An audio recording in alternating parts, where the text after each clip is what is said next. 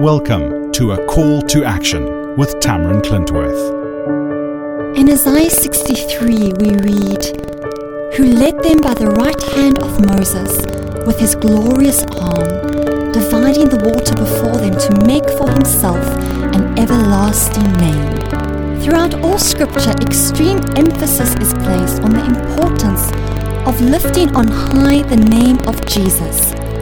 Now, does Jesus require the declaration of his name for egotistical reasons? Of course not. You see, the magnifying of his name is not for his sake, but for our own. It is through calling on his name that we are saved. It is through declaring his name that demons recoil, sickness takes flight, and oppression retreats. The name of Jesus abolishes darkness, bringing redemption and freedom to the captive soul.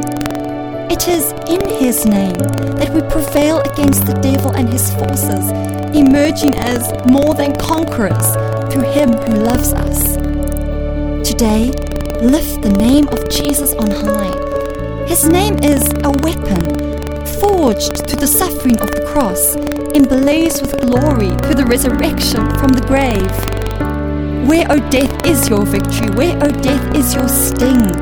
We read in 1 Corinthians 15, verses 55. Today, share his name with others, that through believing in that matchless name, they too may find the freedom that you and I rejoice in. We would like to bless you with a free gift. Visit us at inhisname.tv today.